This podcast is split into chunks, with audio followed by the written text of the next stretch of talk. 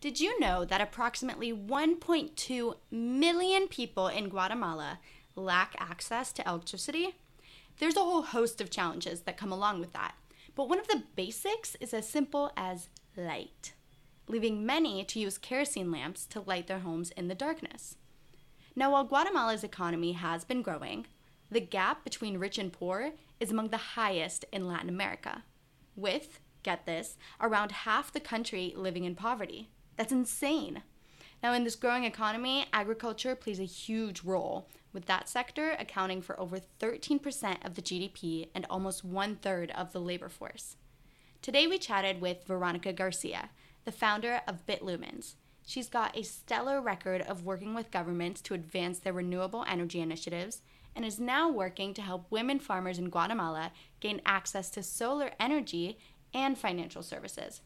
BitLumens provides Guatemalan farmers with small solar energy units that produce light and can charge small devices, like a phone.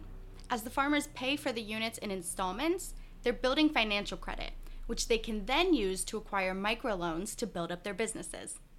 This episode is killer, and Veronica is amazing. Enjoy the show.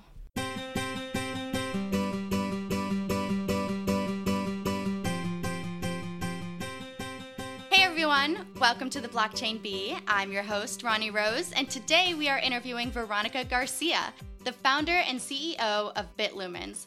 Hey, Veronica, how are you? I'm good. Thank you so much for having me. Thank you for joining us. Uh, so, before we get into the amazing things that BitLumens is doing, I want to know more about you. You have a really impressive background. Um, you're kind of like a global money boss. Uh, so, can you tell us about yourself, you know, not just your career, but who you are, where you grew up, anything about your childhood that influenced you. Yeah. Literally anything. Well, I'm actually Venezuelan. That's uh, where I come from. You know, it's uh, an amazing country. Then I moved to Switzerland where I studied. I studied economics in Lugano University. Mm-hmm. I had my kids while I was at the university and later on i started to work for credit suisse and, and ubs so after a few years of banking i was an investment consultant there for asset managers so i was building their portfolios mm-hmm. and after a while i saw it and I decided to go back to university. So I went to the ETH. This is like the Polytechnic of Zurich. Okay. There I specialized on energy economics. I worked a lot with power plants and in particular with solar technologies while doing the master thesis, IBM Research Lab absorbed me, and I was doing my thesis there together with two different advisors. One of them is an IBMer, and the other one was Professor Rutherford, an American amazing scientist mm-hmm. who was focusing on operations research. And after that, for family reasons, after I you know worked for IBM for about four years more or less, I had to leave and, and move to Washington D.C. Okay. And uh, here I worked for the World Bank and Inter American Development Bank, mainly again on solar technologies, wind technologies. Okay. Understanding what is the investment need of you know globally or different countries mm-hmm. if they were to commit to their uh, country targets. So each country has a particular renewable energy target. Right. And uh, these targets are really important because they also tell you how much investment you need in a particular technology. So i was exactly doing that right. in particular at the iadb so you were the one sort of like designing the proposed budgets for countries yes. and helping them figure out where they should invest their money or just how much they should invest? It's based on their targets their renewable energy targets. Okay. i would tell them this is how many power plants you would need like solar plants you would need to commit to that particular goal within 10 years or 20 years right? Mm-hmm. So this was one of the aspects I was covering. The other one was more research on concentrated solar plants in Morocco, for instance, uh, where we measure, you know, how much we can produce mm-hmm. from those plants and how we can connect them to the grid. Okay, so you started off in finance with Credit Suisse, and then you got into renewable energy yeah. at ETH and with IBM, yeah. and then at the World Bank, you meshed those two together. Yeah. How did you get into renewable energy? Like, what sparked your interest? Uh, well, actually, my interest was sparked back then at IBM. Okay. I fell in love with the type of technology they, they were building. My boss was one of these amazing geniuses who built the exact same type of cooling system they use for data centers and put it in a receiver, a solar receiver, so then concentrations could go up, you know, and, and be higher than normal type of concentrations. So you would get a higher output, uh, you would get higher efficiencies as well. And we basically tested that how much of that hot water we could actually reuse for thermal purposes, such as desalination, AC, and heating. Okay.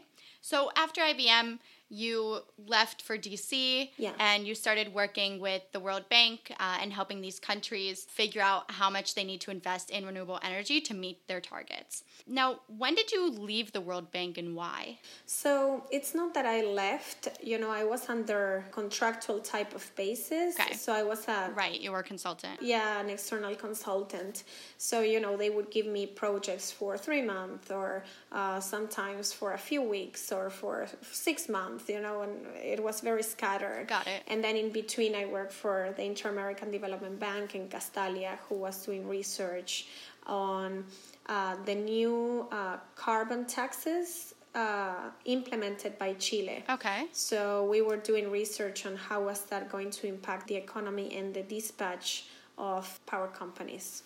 Okay. So, how did you get into blockchain? How did all of this lead to that? So that that's a very good question. Actually, I love new technologies. I'm really fascinated by them. Um, so I started doing some research on blockchain like two and a half years ago, more or less. And then I thought, you know, there are some interesting use cases combining energy access with financial inclusion that has not really been tackled. You know, they there are no not not really a lot of use cases that combine these two. So I decided to do some research about that specific topic and see how we can uh, make a good use case from a financial perspective and of course with positive returns and at the same time have a social impact and bring these technologies in areas that really need it the most Right. So then you did you decide before we get into explaining what Bitlumens is, did you want to create Bitlumens and then you decided to help women farmers in Guatemala or did you first notice an issue in Guatemala that led you to conceive the idea for Bitlumens? okay so let's take like I- i will take you back a little bit more. Okay. i would say the way i, I work is i'm an, uh, an economist at heart i would say. So economists allocate resources efficiently. That's what they do. To me whenever i see inefficiencies I go mad because I think, you know, the technologies are there, ready to be deployed. We just need the investors to go into those areas and really build good pilots around it. They don't have to be perfect, but they have to be good and they have to have some meaning and they still have to have a positive return. So, this is the way my brain works. And I thought, you know, in these big organizations where I used to work, mm-hmm. bureaucracy, it's unfortunate and, and it's something that it's it's there and the funds flow very slowly. Right. And at the same time we have a huge issue with climate change. So I Right. thought if we don't get private investors where they really need to go, like right now, not in 10 years, now we need them, there is no way governments alone can comply with the goals set by the, the Paris Agreement. Okay. So tell us also what Bitlumens is. What do you guys do? So, so right now we are building an infrastructure, and uh, it, it's an infrastructure on the chain actually, using IoT devices that we embed mainly in solar technologies. Okay. Okay. And these devices help us um, to bring energy access in areas where there is energy poverty. Okay, mainly where there are no power grids. Right. Um, so the system looks like a little box. It's a solar panel with a battery, LED light bulbs, and then you can charge your phone in the battery. We will include some sensors, and these sensors hopefully we can deploy by the end of June. um, that will measure uh, how much power are we generating, how much um, are we consuming, uh, what are the payments of these users, and all of this will be recorded on chain. Uh, and at the same time, how much are we mitigating in terms of black carbon? Mm-hmm. So, whenever you burn wood, whenever you burn kerosene or candles, you are emitting uh, black carbon. Right. And um, so, what we are trying to do is tackle that to reduce obviously things like deforestation, where in Central America there are huge issues around that. Um, so energy access for us it's important, and since these people do not have a ton of, of resources, mm-hmm. we give this type of technologies and they pay in installments. Right. Again, that we we record on the chain. We provide or we uh, get a KYC from these users or know your customer. Uh, we will record behavioral variables such as what type of floor do they they have, how many people living there, what are their wages, etc. So at the end of the payment period, we can give them with a credit score mm-hmm. that they could use. So financial institutions can maybe give them a microloan to increase the productivity of their yields. Like, for instance, a very simple use case would be a solar pump, mm-hmm. where we can pump water out of the ground. They will irrigate their crops at usually half of the costs. So, this could be like a very simple way of paying with Bitlumens tokens alone that they would use again to increase their productivities. Okay, so just to sort of clarify things and see if I understood it correctly what you do is you sell these units, these individual solar energy units, to specifically women farmers in Guatemala, and they pay you in installments.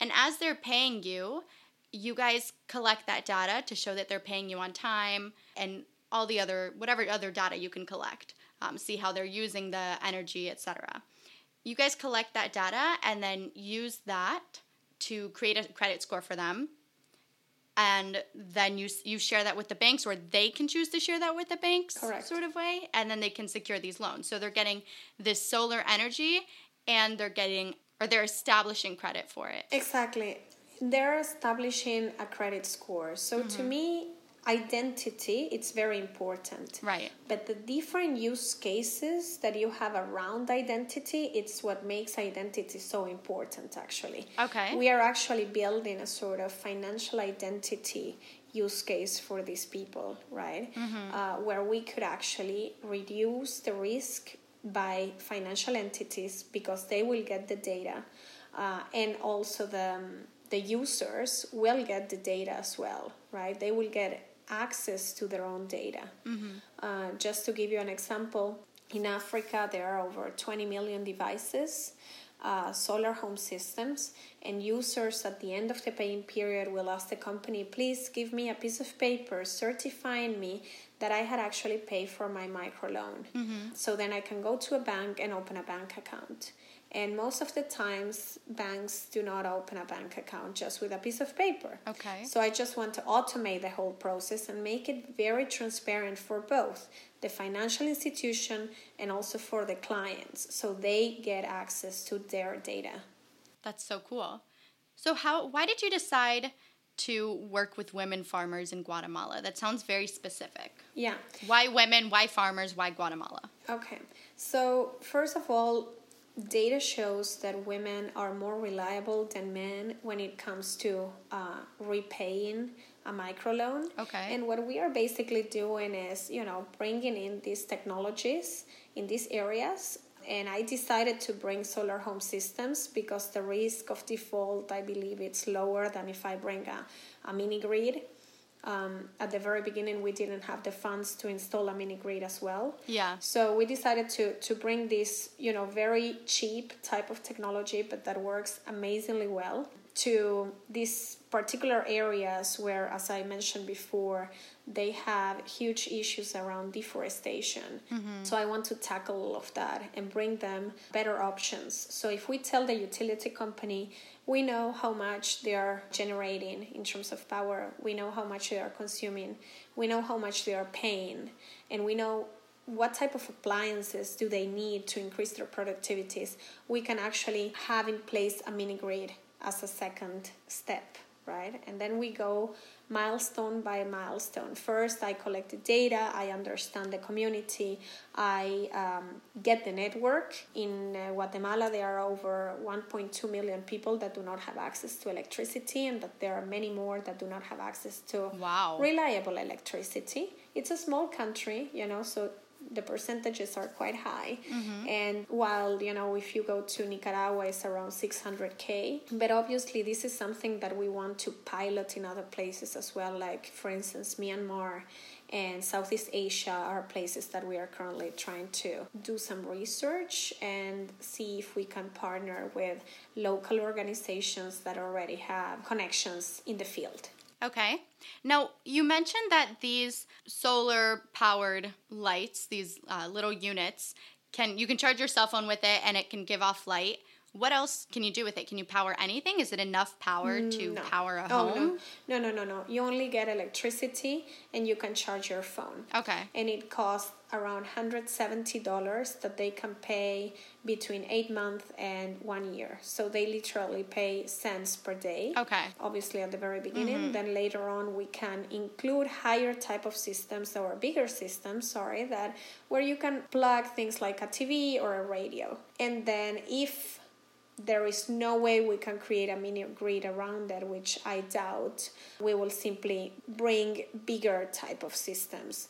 But eventually what i want to do is first we test with these solar home systems and then we place a, mi- a mini grid. So then they can have water pumps. Okay. They can power even small electrical vehicles um, you know or whatever they need in those regions. Okay now, I understand how the blockchain comes into this in the sense that uh, as they pay, it's associated with their address and they own their credit data. Yeah. Where does the token come into play? Are they required to pay their installments with the Bitlumen token? Yes. Or can they pay with fiat, or how does that work? Well, actually, they can pay with fiat, but the way um, let me walk you a little bit through the process of how we bring in the systems. Okay. So my agents go in there uh, to these villages.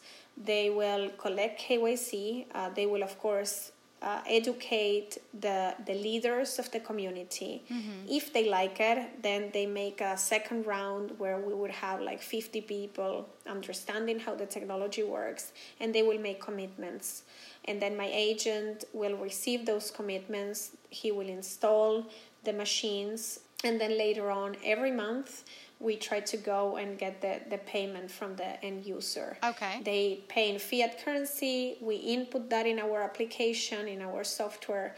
We buy bitlumens tokens in the secondary market mm-hmm. and send the tokens to the device and unlock the device. Right. If they don't pay the device is locked right? Okay. So eventually, this creates an amazing use case for remittances where you can buy tokens in London, send them to a particular machine, and unlock the machine wherever you are. Okay. So if I am in Guatemala and I have family in London or in the US, they can pay for my machine? Yes, yes, they can. Interesting. They can. Would that help boost their credit or boost my credit? No. Okay, so that doesn't qualify. No. Okay. No, no. That that would be separate. That's smart though, because yeah. then if if that were allowed, then banks wouldn't trust this, and we want exactly. the banks there to trust exactly. this, of course. Exactly. I mean, what I want is to reduce somehow the the interest rate that these people pay. Mm-hmm. If you go to places like Mexico, uh, you will see that if you want a micro loan, you will have to pay around 120% interest rates and they will get an ROI of around 40%, which is crazy, I oh think. Oh my God. It should actually not be ethical. That's yeah. insane. So, with this type of method, we are trying to tell the financial institution look, here is the data, we know how much they pay and when they pay and if they are delayed. Um, and this is the their credit score their credit record over a year. Okay. So the token is necessary because that's how the payment communicates with the the machine. with the machine. It's not that you guys are receiving it and then once bureaucracy does its job and kicks in and says okay we received the payment we'll turn on exactly. that doesn't happen. It's no. automatic. As yes. soon as the payment goes through with the bitlumen tokens the machine is unlocked and then if they if they miss a month does the machine get locked? Uh, yes, yes, it does. Yeah. Okay. Interesting. That is that's really cool. I like I like how this is working. Have you been to Guatemala? Oh yeah, oh yeah, definitely. I try to go there at least once every one and a half months, so every five weeks more or less. I try to go there. Okay. I have a really good team working over there, and I love it. It's it's an amazing mother. Uh, you know, and and she uh, first she wanted me to hire the son, and afterwards she just loved the job so much that I, you know, Aw, yeah, I she love it. stayed. She stayed. She was just like, "This is my job now." Yeah, it's it's my job, and I mean, she has amazing contacts with the communities, so it's you know just so much fun to to have her around, and, and a big help Mm-hmm. to have her. So was it when you were visiting Guatemala that inspired you to do Bitlumens there, or No, no, no. I did research in six different countries. okay? And I decided to uh, stay in Guatemala because it's the country where I think I could scale the most, at least in Latin America and Central America. Again, there are other countries that are huge, you know, and with big opportunities, like I said before, Myanmar, Indonesia. Yeah. Everyone is going into Africa. Africa, it's quite crowded. So, ideally, what I want to do is partner with existing companies that already uh, work there. But also, you mentioned earlier that like you send an agent down there to explain to teach it to the community, and if they like it, then they'll participate. Yes. This sounds like a no-brainer to me. Yes. I mean, from what you've you've said, they use right now like kerosene lamps to have light. Yeah, yeah. Having a solar-powered unit Yeah. and building Yeah. credit like sounds obvious to me. Is it? yeah. Is it hard to convince them? It is not hard to convince them. It's hard to get access to the community. Okay. So Guatemala, it's a very indigenous oriented type of uh, society, especially in rural areas. Okay. So the, you have like a community leader, right? And that community leader is with whom you actually want to meet with at the very beginning. And then if he or she gives you green light, then you can uh, get access to the whole community. Okay. So this is an official person, or this is like quietly people just respect one person, or naturally people just respect one person in the community and they sort of speak for everyone? Oh no, it's like a protocol. Okay. It's like a protocol, you know. It's like Okay. they have their own governments, I would say. It's like a decentralized government. What else do you want to share about bitlumens You know, what's important for people to know about it? I mean, I think it's important if we can mention the three different use cases that I have in mind, you know, Okay. so people don't get too scared with, you know, it's just for rural areas and, you know, I have a lot of investors asking me why women, you know, and Okay. most of my investors are men. So tell me about the three use cases that you have Mm-hmm. for this tech. Okay, so right now we have, as I said before, the pilot in Guatemala with solar home systems. Okay. These are very small type of systems that are not connected to the grid. Mm-hmm. Then the second type of use case is through mini grids that are connected or they can also be not connected to the grid, one or the other, uh, where people can trade energy with each other or they can sell back to the grid. And the third one, it's more for So cool. Yeah, it's it's really nice. I mean, the, the technology is amazing. I think. Yeah. And then the the last piece is um, in places where you have a grid and you can live in a city and you want to feed the grid back. Um, and for that, you need really specific type of algorithms. We are working on that. You know, so you don't disturb the frequency of the grid, and that's important. So the first use case, it's the important one and hopefully we can move into the second one and third one as you know we speak Right. and probably in one or two years it will take us a little while and it depends on the type of partnerships we find along the way Right. And as you said, one of the main challenges is getting access to the community. So, Yes. uh, if it's something new, you don't want to overwhelm them with uh, these people from a different country want to come in and bring these solutions. Yes, yeah. People people aren't interested in that. They want to work with you and they want to know that it's coming from them too. So, if you can show introduce first, you know, Mm-hmm, the single units where they own it, it's theirs. It helps them build credit and then eventually you grow to mini grids and then larger grids where they can yes sell the energy that they produce back to the grid or to their neighbors who maybe don't have their own solar powered unit. Yeah. That's that's pretty cool. Mm-hmm, mm-hmm. So what sort of challenges are you facing with this other than trying to break into those communities? Well, actually, there are many challenges. One of them is the fact that some investors would ask me, you know, why are you working with women? Most of my, you know, the, the clients we have are men. how do we explain that? Mm-hmm. So the variable I did not take into account was the education of different types of investors, right? We will have the blockchain investors that would say, "Okay, I really like the blockchain piece, but but why women farmers again?" Mm-hmm. And you know, we will go back to the to the impact investors, mm-hmm. and they would say, "Oh, we love it, but why are you using blockchain?" What is that? You know, so then it's a matter of really trying to educate them Right. and guide them through the whole process and why, you know, and telling the story and make them understand that energy poverty is actually very expensive Mm-hmm. and that those people pay more than we pay in cities. Right. You know, that has been quite a challenge. Interesting. And you know, I tell people all the time blockchain isn't an industry, it's a Yeah. technology. Um, but some people only understand blockchain technology and not really outside yeah. industries. Well, not only blockchain since it's so new, but like that's their focus. And it, it's tough sometimes for them to wrap their minds around the different applications of blockchain if they're focused on Mm-hmm. one avenue, you know? Absolutely. This is really cool.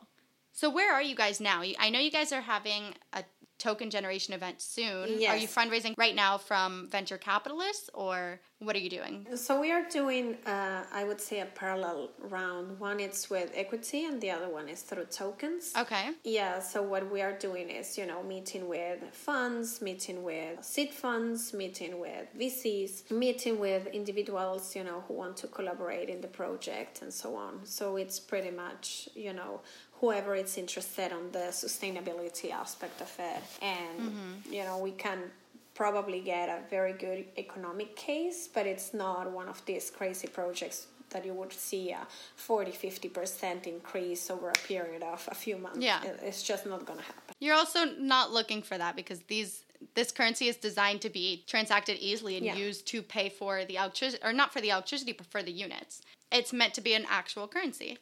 So regarding governments, is there anything that you need to work on with the Guatemalan government or any other government pushback?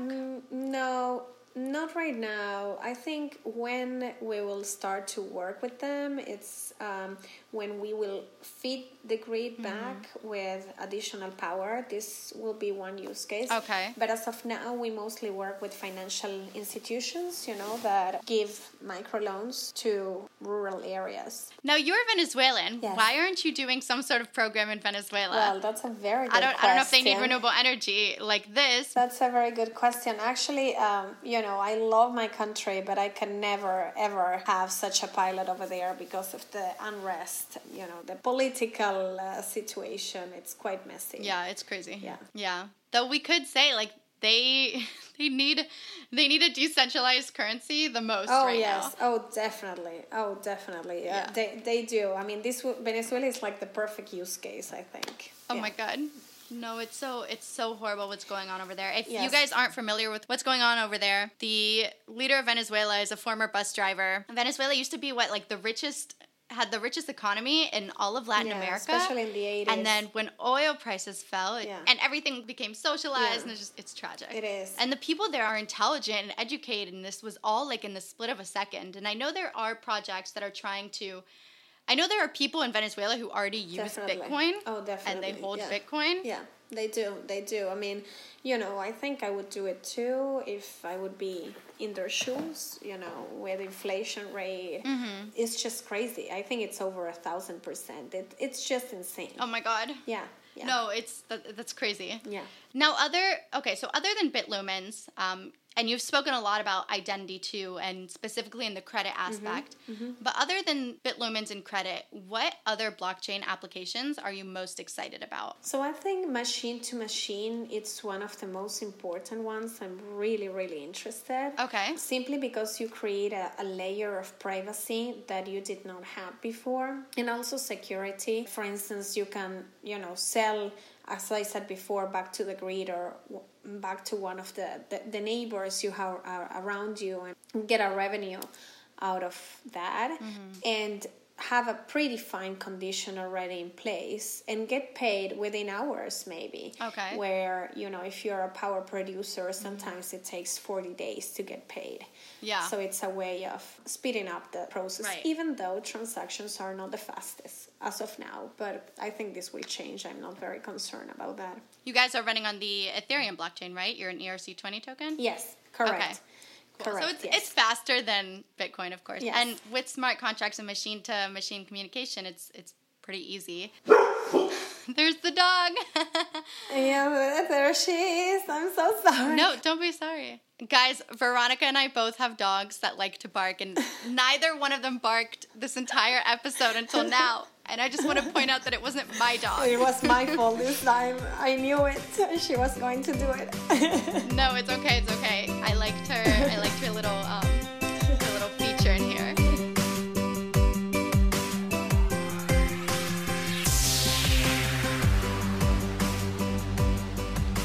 For those of you who don't know me personally, let me give you a quick summary of who I am. I'm originally from Israel, grew up in the US, and I'm now living in New York City with my dog, Bean. I love dogs, I love fitness, and I'm terribly addicted to peanut butter. Can't keep it in the house. I got into blockchain about a year ago and just dove in head first. Now, this podcast has been my fun side project, but my main role is as a real estate agent with Douglas Elliman, one of the top brokerages here in New York and across the country. So, if you or anyone you know is looking to buy, sell, or rent property in NYC or is looking for commercial space, send them my way. I aim to do for real estate what I do with this podcast for blockchain make a super intimidating world feel incredibly simple and easy to navigate.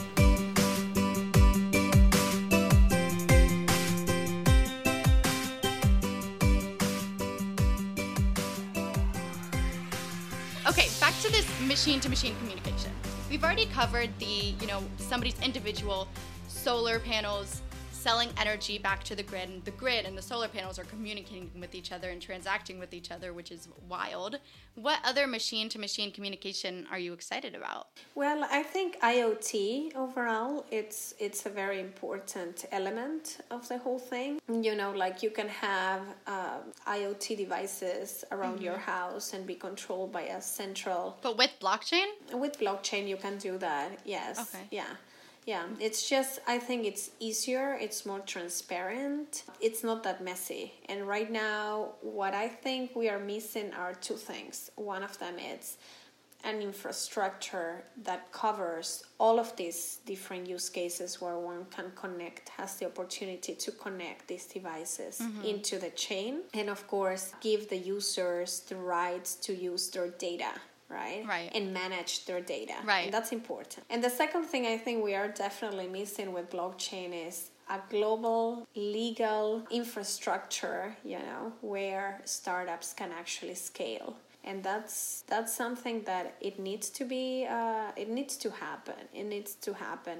fairly soon fairly fast. You know you have singapore Indonesia, Thailand, Switzerland with sandboxes, but there you can test for a period that goes anywhere between three and six months.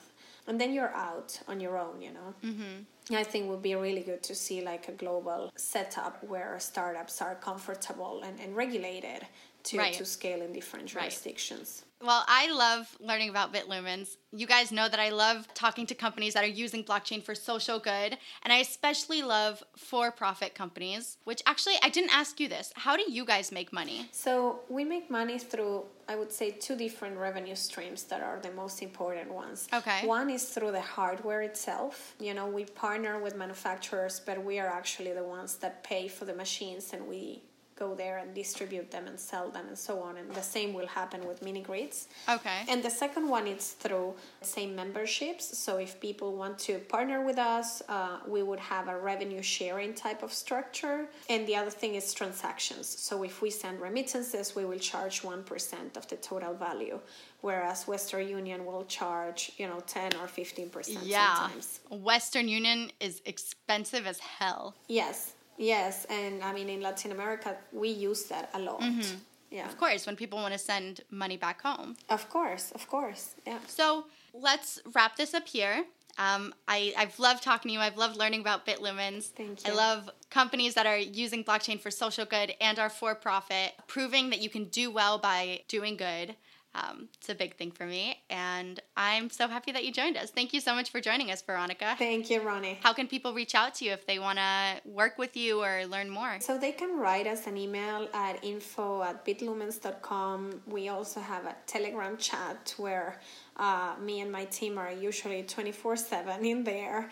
Uh, it's Bitlumens News in Telegram. Okay. We are also in Twitter.